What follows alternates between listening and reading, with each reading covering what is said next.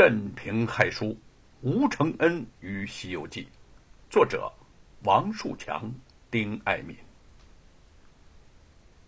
那个少年是又惊又喜，从地上爬了起来，正待看个仔细，便听到水帘洞的山顶之上传来了一阵阵的猴闹喧哗之声。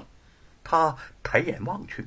身穿威武光灿铠甲的猴王正在指挥着众小猴采摘山果。小的们，那个大红果子一定香甜可口，那个是老天赐给咱们的美味呀！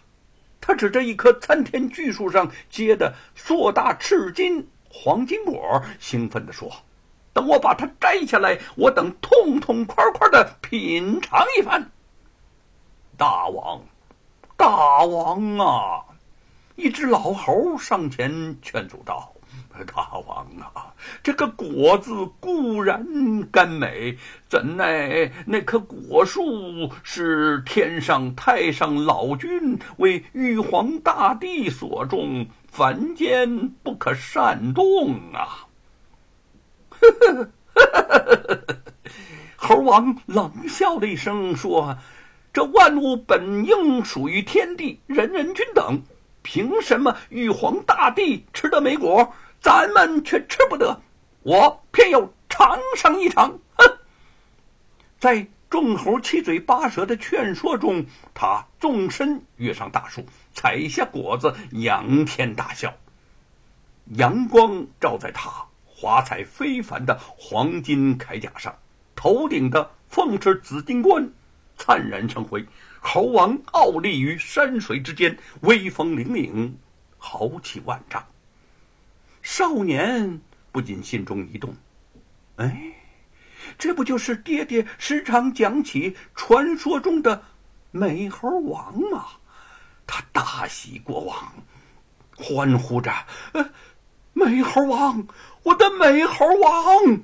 他欢呼着就向美猴王的方向扑了过去，却不知被哪块山石绊住了脚，不由得“哎呦”这么一声，眼前一黑，就懵瞪过去了。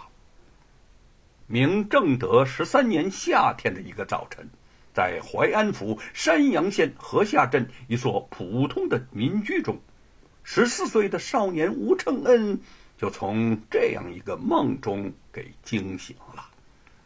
那个时候，他并不知道，也没有人想到，此后这个少年的一生都将和这个梦发生着千丝万缕、说不尽、道不完的关系。